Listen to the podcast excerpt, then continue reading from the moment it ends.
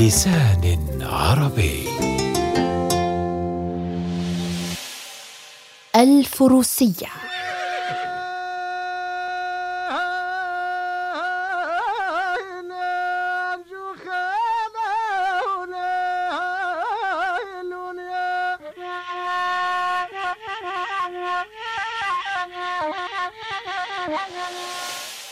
على صهواته جاب سكان المغرب العربي الأقدمون صحاري بلادهم وجبالهم وعلى متنه قاتلوا غزاتهم وارتحلوا إلى مواطن توفر لهم الماء والكلى ورافقهم في حلهم وترحالهم خلدوا أصالة حضوره في حياتهم من خلال المناسبات والأعياد الوطنية فلا يخلو موسم من المواسم الشعبية التي تشتهر بها كل مناطق بلاد مغربنا العربي من ألعاب وعروض الفروسية.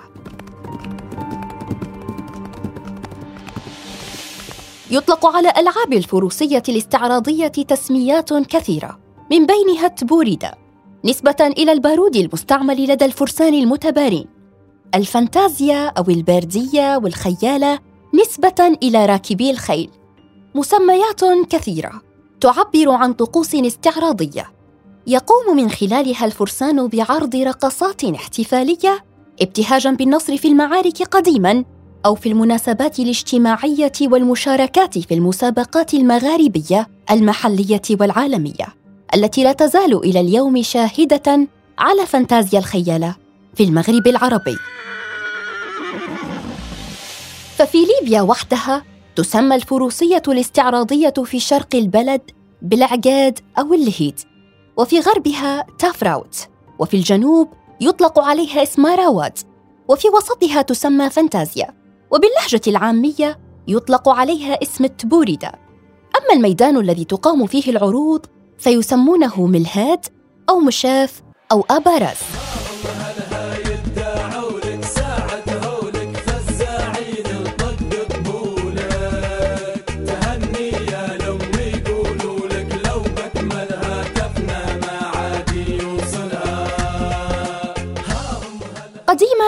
ارتبطت الفروسية بالحروب والتنقل والترحال حيث كان للخيل دورا بارزا بسبب طبيعة الحياة الصحراوية وقسوة المناخ وطبيعة الفكر العربي المتمثل في حب القبيلة وحمايتها.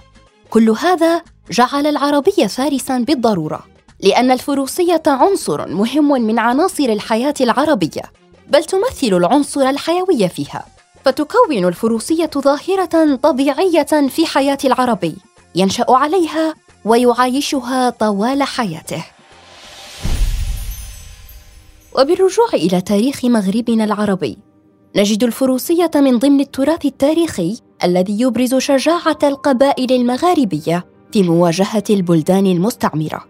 فقد كانت إحدى وسائل الجهاد والكفاح ضد المحتلين لحرمات البلاد والعباد وكان المجاهدون يركبون ظهور الخيل والبنادق في أيديهم. وينظمون صفوفهم لمواجهة العدو الأجنبي. تكمن رمزيتها في تعلق شعوب المغرب العربي بالأحصنة والفروسية التي تمثل رمزا تاريخيا وتراثيا تتوارث الأجيال العناية به. فهي عريقة قدم العلاقة بين الخيل وشعوب شمال إفريقيا. فالنقوش الصخرية الموجودة في الأطلس الصحراوي في الجزائر يعود تاريخها حسب المؤرخين إلى تسعة آلاف سنة قبل الميلاد.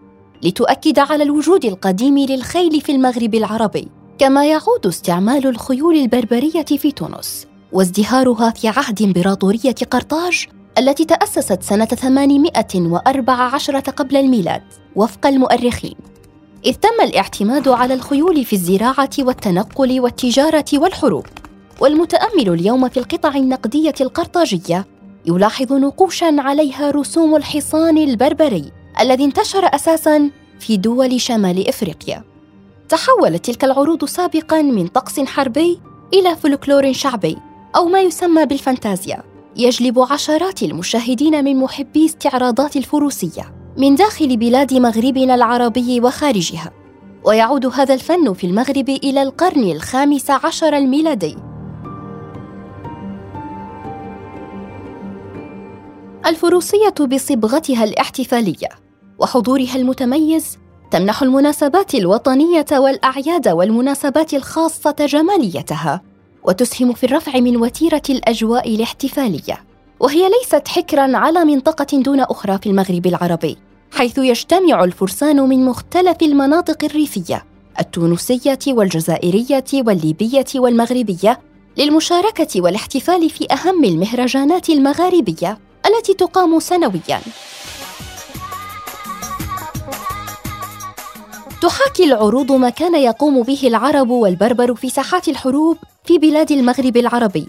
تكون انطلاقة الاستعراضات الفروسية التي تقدمها مجموعة تسمى السربة كل سربة تتألف من عشرة إلى عشرين فارساً. وتوكل مهمة تنظيمهم إلى المقدم أو العلام الذي هو قائد الفرقة الذي يشترط فيه أن يكون متقناً لشروط الفروسية الشعبية الاستعراضية أو ما يسمى كما ذكرنا سابقاً بتبوريدا ويجب أن ينفذ الفرسان تعليمات المقدم بالحرف الواحد أثناء العرض وتتمثل هذه التعليمات في إشاراته الصوتية التي يطلقها كصيحات ليستطيع سماعها كل من في الصف. لذلك يمكن أن يعد القائد ضابط إيقاع الفرقة. ويشترط على كل فارس الامتثال للنظام فيبقى في خط مستقيم مع بقية الفرسان أثناء اختراق الميدان وعدو الخيول. يخضع كل الصف لرقابة المقدم حيث يلتفت يمنة ويسرة لذلك فهو المتحكم في الانطلاق ووقت العدو وإطلاق العنان للخيول حيث يعطي المقدم إشارة الانطلاق مرددا عبارة والحافظ الله دلالة على التوسل لله من أجل حفظ الموكب وسلامته. بعدها يصيح القائد آروا الخيل وفي اللحظة نفسها يقوم فرسان السربة بقيادة العلام بإعداد البنادق والتفنن بإطلاق البارود دفعة واحدة بشكل متناسق ومتزامن في طلقات مدوية. بعد أن يصيح القائد الماك حل ويعد نجاح السربة مرهونا بالحس العالي وبالدقة والانسجام في الحركات والالتزام والانضباط بأوامر المقدم لتنفيذ مراحل استعراض الفروسية بدقة متناهية.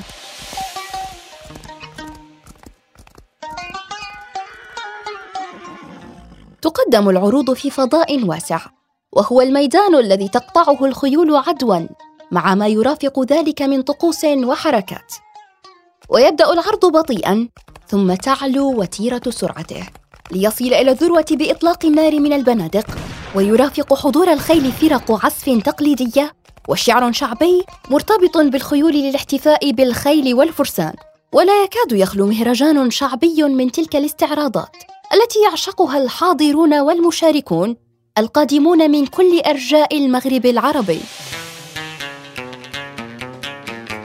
يرتدي الفرسان في هذه العروض الزي التقليدي. الذي يتكون من الجلابة والسلهام الذي هو البرنوس والعمامة والسروال الفضفاض والخنجر. أما السلاح التقليدي لفنون الفروسية فيتمثل في البندقية المعروفة في اللهجة المغاربية بالمكحلة التي تكون مرصعة بخطوط ونقوش متموجة. بالإضافة إلى السروج التي تبدع أيادي صناع مهرة في تطريزها برسومات مستمدة من التراث المغاربي الأصيل. حيث تعتني القبائل المغاربية بالأحصنة البربرية المعروفة لدينا في المنطقة وتزين ظهورها بأسرجة مطرزة بأغلى الأثواب وأجملها.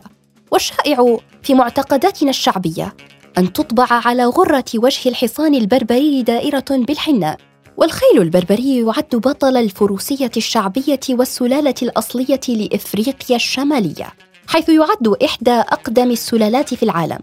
ويعد هذا الخيل الذي ظهر في المنطقة المغاربية منذ آلاف السنين السلالة الأصلية لأصناف خيول أخرى كالخيول البرتغالية والإسبانية وخيول كاريلو الأرجنتينية وحصان المستانغ في شكله المتوحش.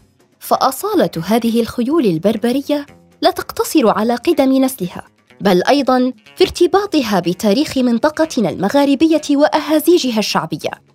وحضور صوره في رسومات تزين الأواني التقليدية والزرابي حيث تعتني القبائل برصيدها من تربية سرب الخيول وتعد ثروة معنوية تعبر عن إتقان أبنائها لفنون الفروسية وتدل على الجسارة والإقدام والشجاعة. هذا الحصان البربري يرتبط بإحدى أقدم الرياضات الحربية في بلاد المغرب العربي. لما يتصف به من طواعية وسهولة في الترويض كما أنه يتميز بخفة وتوازن في الحركة ما يؤهله لأداء الحركات البهلوانية والانسجام مع باقي خيول سرب الخياله يا دم زردة وعلفة مسوية العلف البيضة وقتها ما يتنساش براني صجري دي وشدة زاوية وسرجل مجبود مثله ما يسعاش. والمدة بالمرافق يا خويا. وقرص البارود على لمحة الرماش ذوقك حيل يجي مع قرب عشية. وبالعلم المضبوط ما هو شي درداش شوفوا الحسادين ما داروا فيا. كانت علاقة الشاعر العربي بفرسه قوية فهو وسيلته في الفخر والحرب والنجاة والانتصار ومصدر عزته وكرامته. ولهذا خصص لهذه العلاقة وافر الحظ من شعره. وتتخلل عروض الفروسية التقليدية قصائد وأبيات شعرية يرددها شعار بلاد المغرب العربي. فتغنوا به في قصائدهم وتفننوا بوصفه والتغزل به. يا خيل صولي وجولي وقولي على الماضي وقولي قداش بفحولك زها مرحولي وقداش كانت شيشة شطاحة. نتيجة لولعهم بالخيل والفروسية. لا تخلو قصائد شعارنا الشعبيين من ذكره والاعتزاز والافتخار به. الخيل عز والمولى مبارك فيها معها نواصي الخير صفة لها الخيل عز وهمة وفارس بها في حومته يسمى جود شهامة والوصايف جمة وراحة النفس العين تزهى بها الفروسية تراث شعبي مغاربي عريق. يعد بحق وجها من وجوه الأصالة المغاربية ومن التقاليد المتوارثة والمنتشرة في جميع مناطق المغرب العربية والأمازيغية والسهلية والجبلية والتي ظلت متوهجة وحية ولم تركن في زوايا النسيان بل أضحت مناسبة ثقافية وسياحية تجسد البعد المغاربي وتبقى الفروسية أحد أهم تراثنا المغاربي. التي تحتاج إلى دعم وتأطير لتطويرها وإعطائها ما تستحقه من أهمية من أجل أن تساهم في توحيد المغاربيين وتقريبهم من بعضهم أكثر.